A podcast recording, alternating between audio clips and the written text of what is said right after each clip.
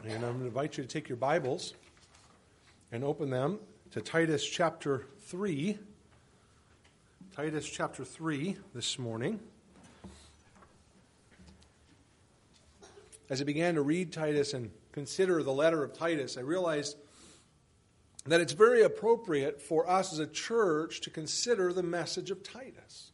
Because even as we read this letter, I know that it's addressed to Titus, and we see that in the opening verses. And of course, our Bibles, you know, have a have a title on the top of the book. You know, we understand this was written as a letter, not as a book in the sense that we think of it today. Um, and yet, it was addressed to Titus, but there's, there's certainly reason for us to believe, as we read this letter, that it was intended for more than just Titus. That in fact, Paul's expectation of this letter was probably that it would go to the church on Crete, or the churches on Crete, that even though it was addressed to Titus, his message was really for the people in the churches. And so it's really an explanation to the churches, if you will, of what Titus's mission was that he was supposed to be doing. It was a way of helping the churches and the Christians on Crete to understand why Titus was doing what he was doing, why Paul had given him these specific instructions to appoint elders in the churches, to, to confront error, to teach the older men and the older women so that they would then turn and teach the younger men and the younger women. And all of these things that Titus was supposed to do, no doubt he was already doing. Remember, this letter was given or sent to Titus, but Titus had already been left there with these instructions. So Paul is reiterating instructions, maybe offering more of an explanation here. But in some ways, it's almost like Paul was trying to help the people in the church to understand why Titus was doing what he was doing, why that was the right thing to do. And so, as we read the letter of Titus, and as we've studied through it this fall, and, and, and just coming to the close to the end of the year here, finishing it up, I think it's helpful for us as a church to think about what are the expectations? How is the church supposed to function? What is the leadership supposed to be like? What are the responsibilities of the leaders of the church? What are the responsibilities of the members of the church? These are some of the issues that we see brought up in the book of Titus. We come to the final verses of the letter, and it's typical of, of Paul and really typical of letter writing in general. You know, you kind of get to the end of the letter, you're trying to wrap things up, you're, you're going to offer your, your final salutation, and you're going to close the letter. And before he does that, it's very common for Paul to mention maybe other people who are of interest and maybe give some instructions about them. So there's some practical instructions. We read through these last verses from verse 12 down to verse 15, and, and you might read these verses and think, well, okay, all he's doing is closing the letter. There's really not much here. Maybe if you read this this week anticipating the message, you read it and thought, I wonder what in the world pastor's going to do with these verses because it doesn't really seem to be more logistics than anything, you know. Hey, these guys are going to come over here and those guys are going to go there and make sure you take care of this and do that. You know, and it's almost like travel plans. Well, I think that there's some real value in these last verses of the letter because I think even as Paul is, is bringing the letter to a close, he still has in his mind the, the main ideas that he is trying to communicate to Titus and through Titus to the churches on Crete, to the Christians there who need to understand what the Christian life is really all about. And so as we as we close the book here, I think the message that Paul is communicating to Titus and to these Christians is how to be a fruitful Christian. How to be a fruitful Christian. And I think there's three principles in these verses that Paul kind of brings out, or rather that I want to bring out, that Paul that I think undergird what Paul is saying. Before we get into that, though, let's pray and ask the Lord's help as we study His Word. Heavenly Father, we come to you this morning again, mindful of our place. We are creatures that you have made. We are oftentimes confused. We often misunderstand things. And especially when we're dealing with your word, it's very easy for us to miss the point. I pray that you'd help us this morning, help us to understand what you are communicating through your word. Help us to receive it as it is in truth, the very word of God. I pray that even as we meditate on your scriptures this morning, that it would transform how we think about our lives as Christians, what it means to be a Christian, how we ought to treat one another, how we are responsible for, the, for, for one another. And I pray that you would guide us into truth this morning. Help me as I speak, that instead of detracting or hiding or, or, uh, or clouding anything by my own words or my own uh, uh weakness, that instead you would use me as your instrument to communicate your truth so that your spirit can, can work powerfully here. We thank you for it in Jesus' name. Amen.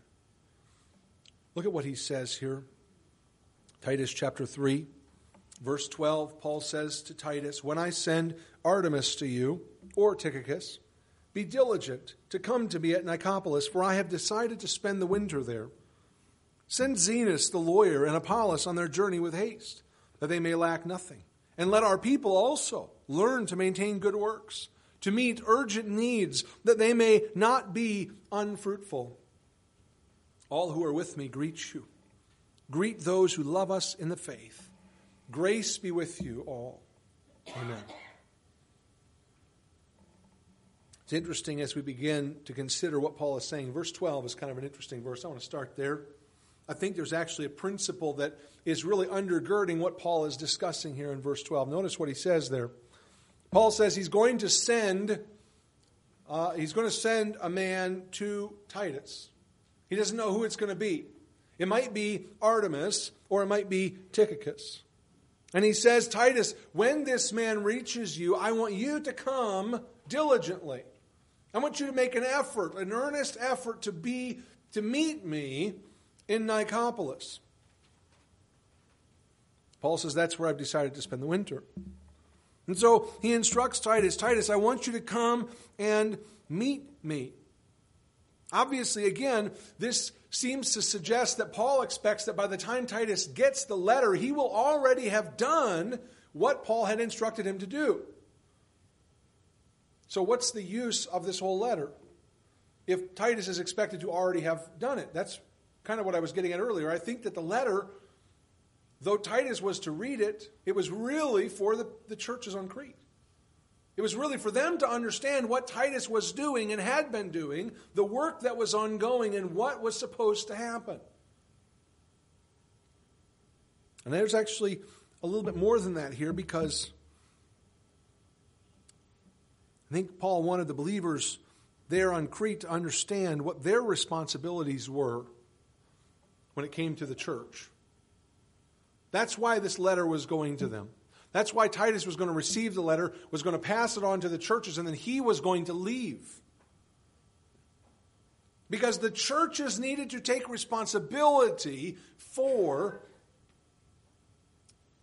being set right, being set in order. Remember, uh, very, all the way back in the very first chapter, in the opening uh, part of the, of, the, um, of the letter, Paul said in verse 5 of chapter 1 For this reason I left you in Crete, that you should set in order the things that are lacking. Titus, the church in Crete had been, it was in the process of being planted and organized and established. And Paul said, Titus, you need to carry on that work of making sure that the church is properly arranged, it's set right.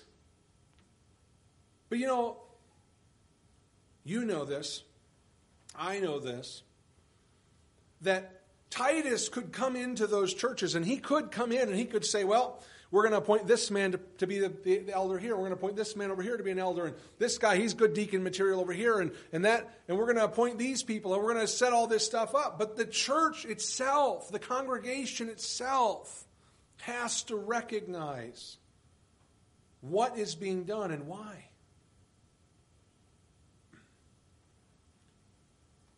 I don't want to get off into a whole, uh, into a whole rabbit trail here on church uh, government. But we know this to be a fact. It's just a simple fact that top down authority only works if the down listens to the top, right? I mean, the person who's in charge at the top can only be in charge if the other people listen and follow, right? A leader is only a leader if other people are following him. We, we recognize this in our government. That's part of the reason why our government is established in the way that it is as America, in this, in this nation. Why? Because we realize that our leaders govern at our consent, at the consent of the governed. Well, the fact of the matter is, like it or not, that's the way things work. And that's the way things work in the church, too.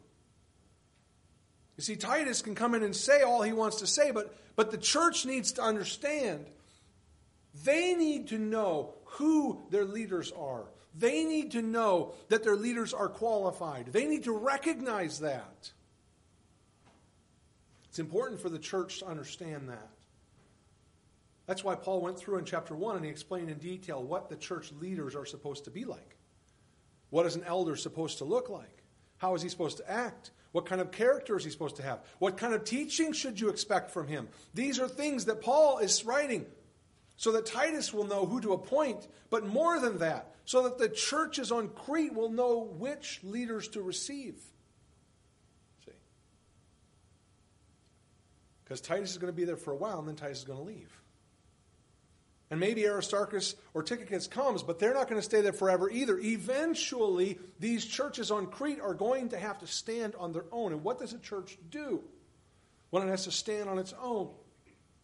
Well, it has to learn how to identify leaders, qualified leaders, biblical leaders, men who are uh, who have the character qualities of Titus chapter one, above reproach, and, and the whole list, right?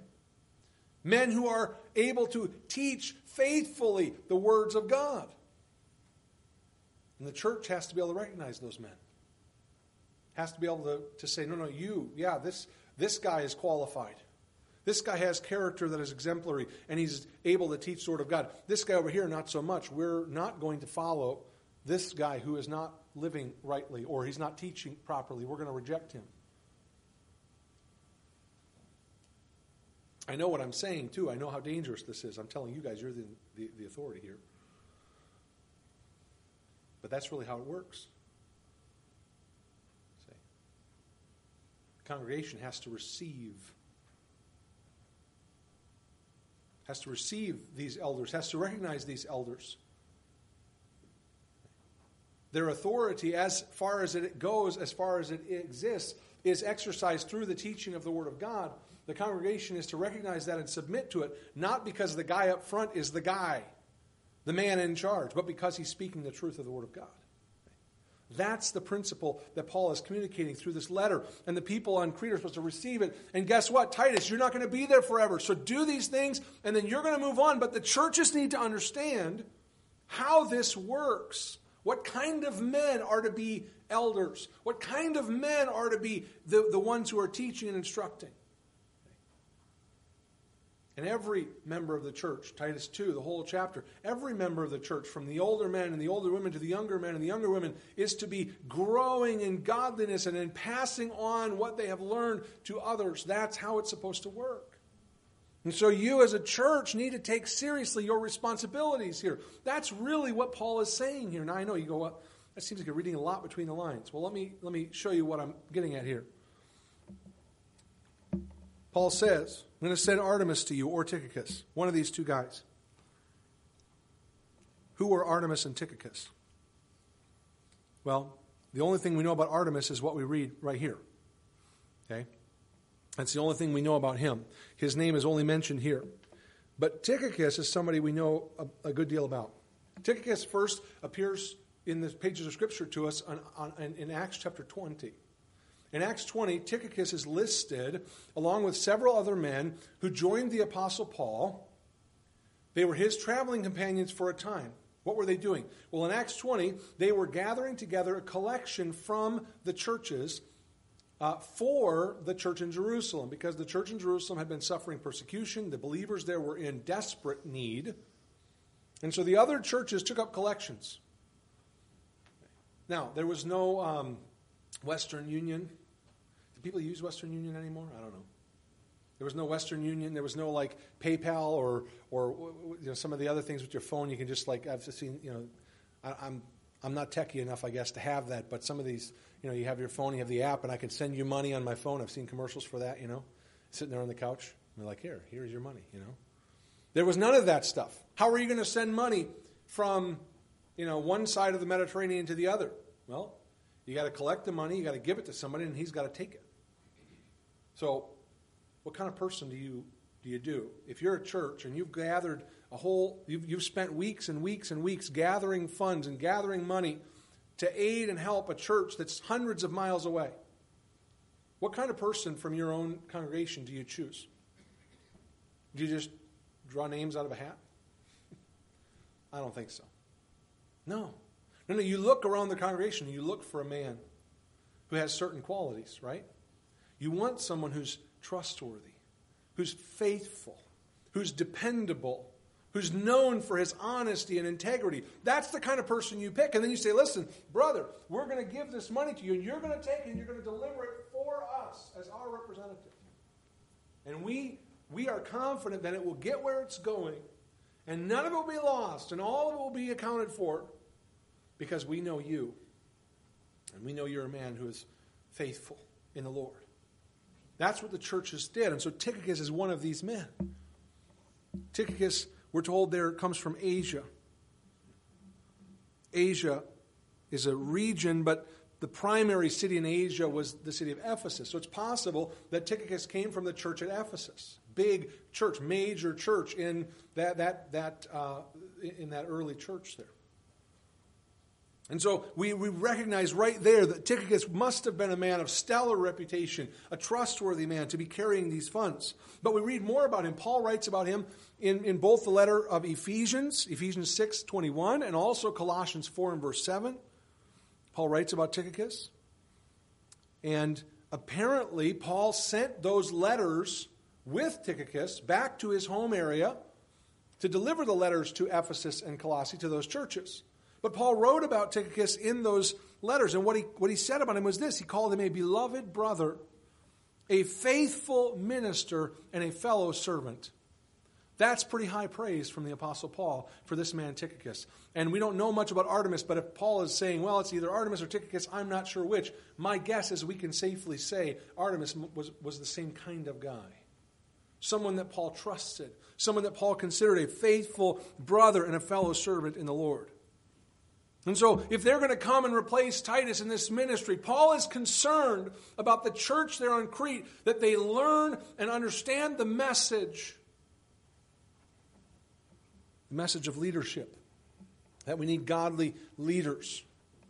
Titus was supposed to appoint godly men, elders in the churches. And Paul wanted to make sure that work was established and firmly established. And so he says, Titus, you're going to stay there until your replacement comes because we need to have godly leaders in the church. And Paul was communicating that by the way he structured his ministry there to the churches on Crete by sending Artemas or Tychicus. They're going to come, they're going to replace you, Titus. That's really what Paul is saying here. Titus was supposed to wait for his replacement because the church needs godly leaders. The work yet to establish those churches was not yet finished.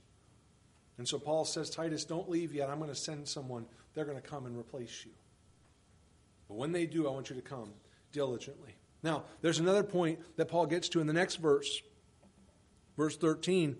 He says, Send Zenas the lawyer and Apollos on their journey with haste, that they may lack nothing. And let our people also learn to maintain good works, to meet urgent needs, that they may not be unfruitful. These two verses are important. Again, I know it may seem kind of odd to say, well, how important is it? He's saying, send these two guys on a journey. Well, understand here that Zenas and Apollos likely are the carriers of this letter. So they're likely traveling from Paul to Crete on their way to somewhere else. Now, what do we know about these men? Zenas. Well, Zenas is another guy that we don't know anything about. He's only mentioned here. All Paul says is he's the lawyer. What does that mean? Well, if Zenas is a Jewish lawyer, then that probably means he's an expert in the Old Testament law. Remember, in the Gospels, several times there were lawyers that came to question Jesus. Okay? Those lawyers, that's the same word here, and it has the idea they were experts in Old Testament law. So they were questioning Jesus about the, the, the Old Testament law and his views and, and, and his, his teachings. Now, if Zenas is Greek, as his name would suggest, because it's a Greek name, not really a Hebrew name, then lawyer means a lot more like what we think of a lawyer today. He was a legal expert, he was somebody who, who practiced law. In either case, again, we don't know a whole lot about that. We can't, we can't pin that down uh, any further. But again, where we don't know much about Zenas, we look at the next guy, Apollos. We know a lot more about Apollos. Again, Apollos is somebody who is, is, is mentioned numerous times in the New Testament. He is first identified for us in Acts chapter 18. And if you remember the story there, Apollos showed up in Ephesus where Paul's good friends Aquila and Priscilla were. And Apollos showed up there. And he was a believer. He only knew about the baptism of John. He didn't know the full truth about what Jesus had revealed, but he, he believed in the Christ. He was a faithful Jew, and he, and he believed, and he showed up there, and he was, he was preaching. He was convincing people, arguing with people about the, about the baptism of John the Baptist, telling them, you know, the, repent, the kingdom is at hand, and, and all these things. And what did Aquila and Priscilla do? Well, they, they realized that Apollos just doesn't know the full truth. So they take him aside and they instruct him to understand the truth. I, love that. We, we, when we went through Acts, I, I, remember dealing with that. It was such a beautiful um, uh, passage because it, it shows us the, the grace not to, not to just come down like a hammer on him, you know, hey, you're wrong, you know, blast him to the side, but instead to say, you know what, hey, you, you've got some things right. Let's help you understand the rest. You know, let's instruct you rather than, than, than beat you over the head with what you don't know. And sometimes we, we can be so harsh. We need to be more gracious, like Aquila and Priscilla. And they take Apollos aside and they instruct him. And, and with that knowledge, Apollos begins to travel and preach, and he ends up in the city of Corinth. And, and things went so well for Apollos in Corinth as he was preaching the gospel that there actually began to be a faction in the church that was, uh, that was following or was uh, aligning themselves with Apollos. In, in 1 Corinthians chapter 1, Paul talks about this in verse 12. He says, Each of you says, I am of Paul, or I am of Apollos, or I am of Cephas, that's Peter, or I am of Christ. So in Corinth, Apollos' influence was so great that he was being, you know, people were kind of comparing him with Peter and Paul and Christ and saying, well, these guys are, you know, well, I'm a follower of Christ. Well, I'm a follower of Paul. I'm a follower of Apollos. That's how influential his ministry was. He was a gifted speaker and apparently a faithful preacher and teacher of God's word. There's no, there's no evidence uh, anywhere that, that Paul and Apollos ever had any conflict. Paul's references to him in 1 Corinthians, the problem wasn't Apollos, the problem was the people in the church who were, who were dividing over all these other things. The problem, it wasn't Apollos' fault. Certainly, Apollos was as frustrated with that as Paul was. Because there, there's no evidence of that. In fact, the evidence is clear that, that Paul considered Apollos to be an asset, to be a tremendous gift to the church, along with Zenas here, again, who he mentions in the same breath as, as these are partners. These are guys who are traveling together and ministering together. And what does he say? He says, Titus, send them on their journey with haste. Now, that doesn't really come through very uh, effectively in the translation because the idea of sending them on their journey is equipping them fully. So it has the idea of, of preparing them or furnishing them for their journey. And the, this word actually conveys the idea of going partway with them. That you would make sure they were outfitted for their journey, and then you would travel along the journey for part of the way with them to make sure they got off well, you know? Make sure they got to their, like, this is like, I was thinking about it when we took, um, a couple weeks ago, we took Cheyenne down to the airport in Chicago, and, uh, and then you take a 16 year old girl and you're dropping her off at O'Hare. You don't just like pull up at the front gate and be like, hey, we'll see you. You know, um, No, you know, you park the car and, and, and then you go in and you get all of her stuff and we, we you know make sure she's at the right gate. You know, we went sure made sure she got her luggage checked in, made sure everything was taken care of. You know, and we we waited with her. We went as far with her as we could. You know, we couldn't go past security, but went as far with her as we could before we said goodbye and dropped her off. Why? Because we wanted to make sure she got where she was going safely. And that's kind of the idea here. Make sure they have everything for their journey and even go with them part way to make sure that they get off, you know, where they're supposed to go. This is a, uh, there, there's a tremendous amount of effort to be put in here. And I think this sentence really encapsulates Paul's view of how the church is supposed to care for those people who serve and who minister in the gospel. Paul is talking here about Zenas and Apollos, two traveling ministers, two men who, who are, are missionaries, who are preachers, who are teachers of the Bible. And Paul says, listen, you need to furnish them for their journey, that they lack nothing. And then notice he goes on in verse 14 because it's not just Titus's job. Notice he expands this, verse 14. He says, And let our people also. Let our people also. Well, who are our people? That's the believers. That's the Christians on Crete. Paul says, Listen, Titus, make sure you send these guys, equip them, furnish them for their journey. Oh, yeah, and let our people also take part in this. This is supposed to be a group effort, Titus. There's no expectation that Titus alone would have the resources to, to furnish the journey for these two men and take care of them on their way.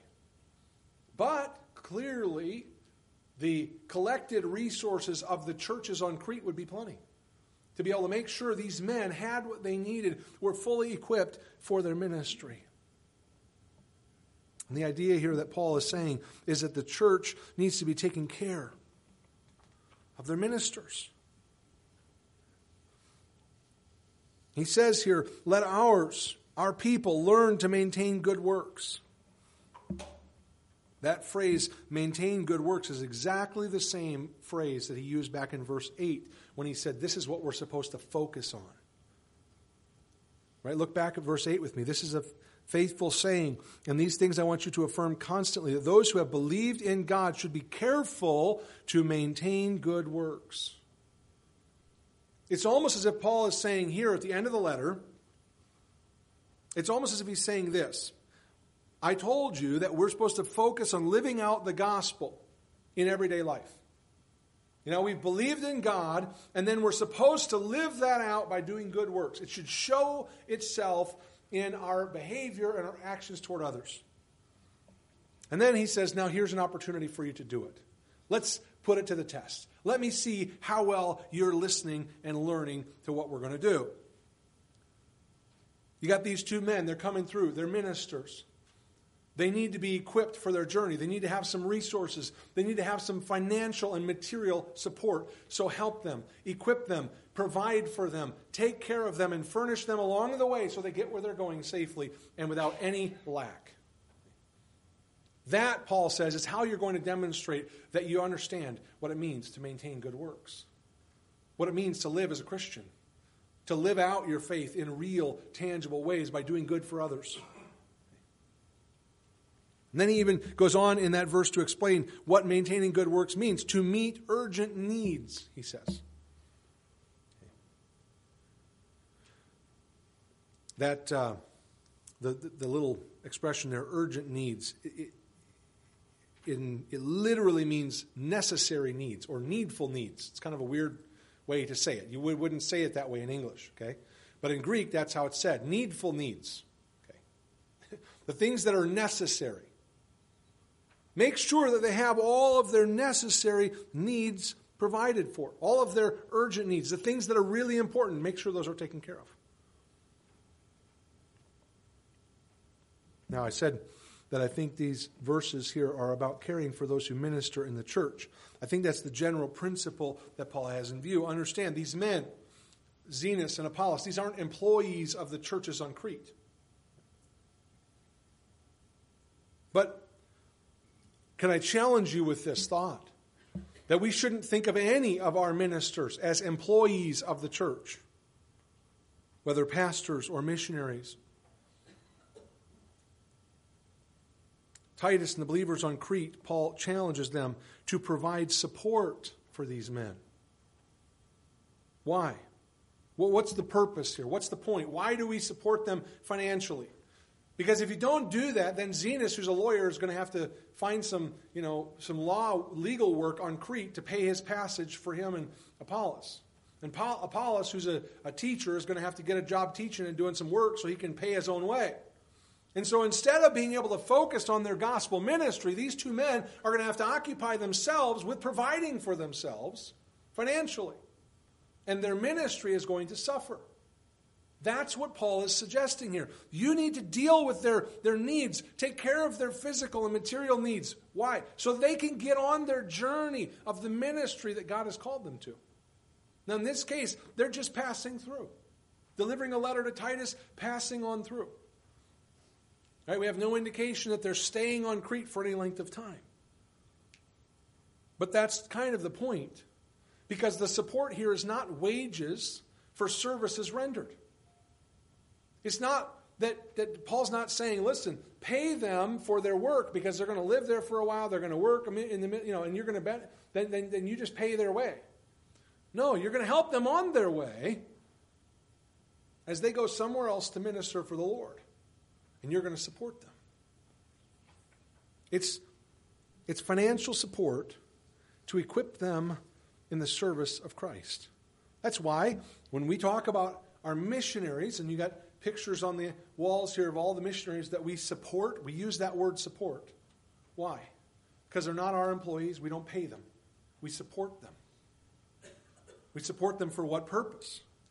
So that they can focus on preaching the gospel, training believers, raising up church leaders, establishing churches, planting churches, training nationals all over the world in these countries in which they live.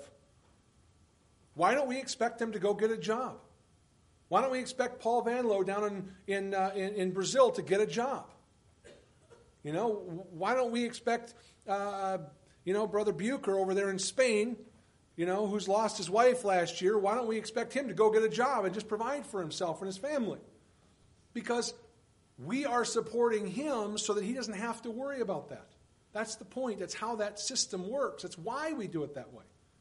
So he can focus on one thing focus on the ministry there that God has called him to. That's why we support them. And I suggest to you, that's how you ought to look at your pastor, too. That's how you ought to look at your pastor. You're not paying an employee, you're providing support for a minister so that he can focus on the spiritual ministry, preaching the word and prayer. Without having to, to figure out how he's going to provide for himself and his family by some other means, I know there's some people that really think that it's a good thing for pastors to be bivocational, to pastor a church and have a job. And, and there are certainly are situations where that's necessary. And there may even be certain circumstances where that's advantageous. But I would submit to you, based on the reading of the New Testament, that it shouldn't be the expectation I'm not saying that because I'm unwilling to work. In fact, let me be really clear what the Bible says about this. Because Paul talks a great deal about this in the New Testament. In fact, he speaks of the pastors and the elders in 1 Timothy 5, and he explains that it is right for elders to receive financial support from the congregation. But he explains this. He says it this way Let the elders who rule well be counted worthy of double honor, especially those who labor in the word and doctrine. The word labor means to, to wear yourself out, to toil in and become fatigued. And so, financial support is not a reward for someone who won't work. Financial support is intended for someone who is laboring in the ministry that God has called. And so we support them. Not as employees, but as ministers of God. We provide support.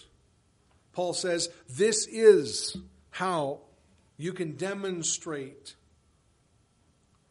that you've learned the lesson that when you trust Christ and you become a believer, it changes you. It causes you to live out your faith in good works, to maintain good works, a demonstration of the reality of your faith in Jesus Christ. We understand that. I think we need to be careful that we don't ever get the cart ahead of the horse. We don't do the good works in order to obtain salvation. We don't do the good works in order to uh, in order to to repent of sin. We do the good works because we have been saved, because God has granted us repentance. Let me suggest to you really quickly here that there are at least two benefits in doing this. One of them is very clearly stated in this verse. The other one, I think, may be reasonably inferred from the context. The first is the clear one. Paul says at the end of verse 14, that they may not be unfruitful. That's a double negative. You wouldn't say that in English. We don't speak in double negatives. That's improper. But in Greek, it's fine. Okay? Means what we say. That they may not be unfruitful. We don't want them to be unfruitful. We want them to be fruitful. So Paul says, Titus, you have a responsibility, but not just you, all of the believers. Why? So that they can be fruitful. So they can live out and, and produce fruit. By supporting the servants of Christ and equipping them fully for the ministry. Paul is challenging them to bear, to, to, to, to, to produce the fruit of their salvation through doing good works, specifically caring for and supporting those who are ministering there. William Hendriksen put it this way he said, the, Though grace is the root, noble deeds are the fruit of the tree of salvation. Though grace is the root, noble deeds are the fruit. Paul says to Titus, listen, we don't want God's people to be unfruitful. We don't want them to be barren. So challenge them to put feet to their faith. Challenge them to live out their faith by supporting these missionaries who are going to be passing through.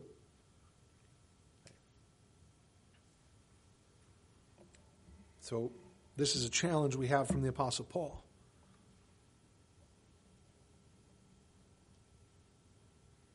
Serving God's people, especially providing the needs of ministers of the gospel is an important way for believers to develop the fruit of salvation.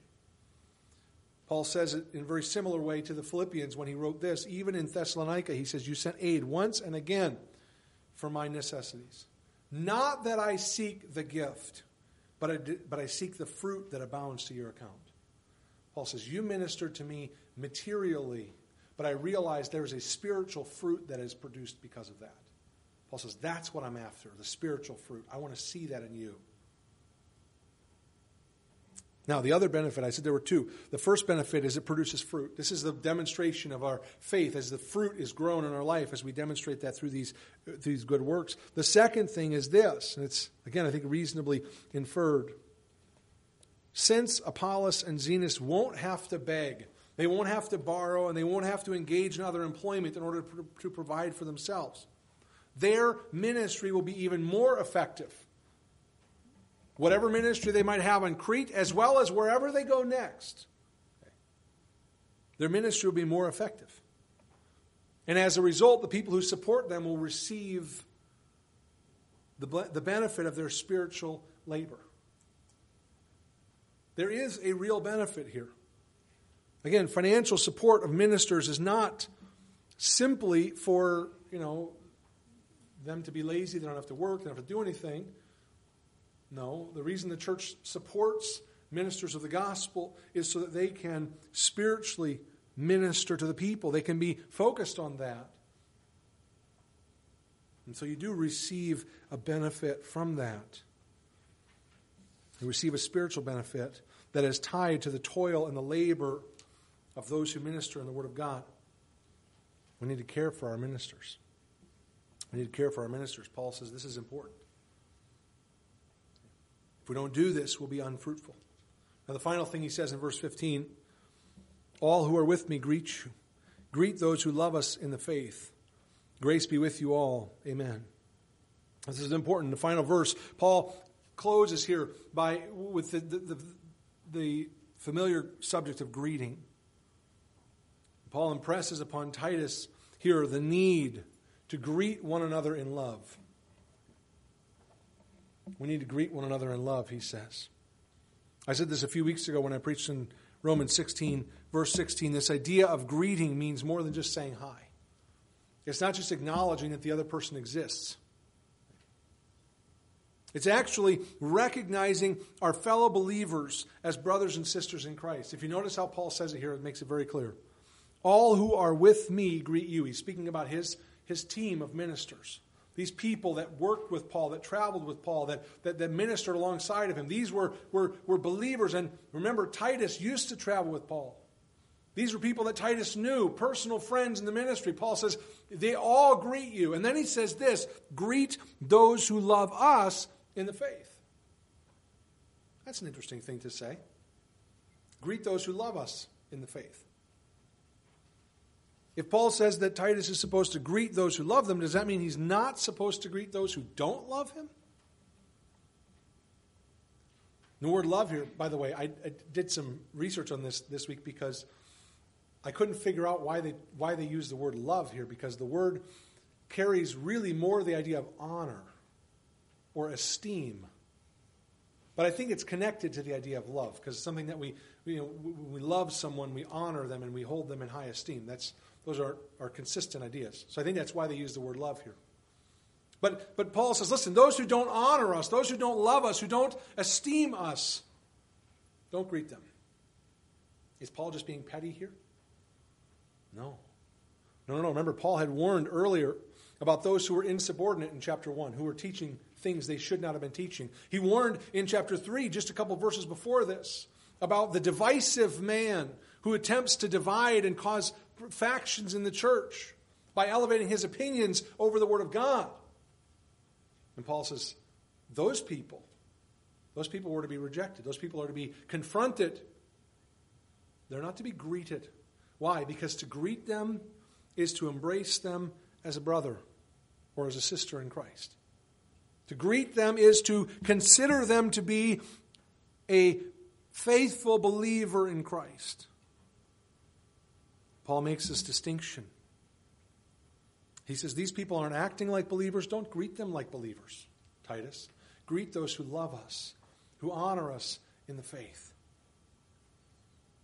These are enemies of the gospel. Don't greet them, but greet those who demonstrate their love for the gospel. Again, as I said earlier, that's why the central theme of this letter is so important. Paul has to go back over it again and again because you're supposed to be able to tell Christians by how they live. You should. Now, I know we're not perfect, and I'm not trying to suggest that. But just based on this letter to Titus, we ought to be able to recognize that Christians are those who have believed the truth, which accords with godliness in the hope of eternal life. Christians are those who have humbled themselves under the truth of God's word as it is faithfully spoken by godly elders. Christians are those who've received God's grace in salvation and by God's grace are being trained to live soberly, righteously, and godly in this present age. Christians are those who have been saved by the mercy of God, not their own righteous works, and are daily being renewed by the Holy Spirit who lives within them. Christians are those who devote themselves to good works because they have believed in God. Christians are those who honor and love men who have ministered to them in the Word of God, and Paul says, greet them. You should be able to tell the difference, Paul says. And so we need to greet one another as believers, brothers and sisters, recognizing when we see another one who is living as a Christian, demonstrating their faith in these real and practical and tangible ways that Paul talks about in this letter. The final line here is really a prayer Grace be with you all. This is Paul's prayer. It's a blessing, if you will. Grace be with you. This is the sum and the substance of the Christian life. We're saved by grace. We're kept by God's grace. We're sanctified by God's grace. We're equipped to minister by God's grace. We're strengthened by God's grace. And someday we'll be glorified by God's grace. Paul realizes that everything he's written, everything he's written is meaningless without the grace of God to carry it through. So he says, May God's undeserved favor rest on all who read or hear this letter. And we would agree and affirm it. We would say, in Jesus' precious and holy name, Amen. May grace be upon and with you all.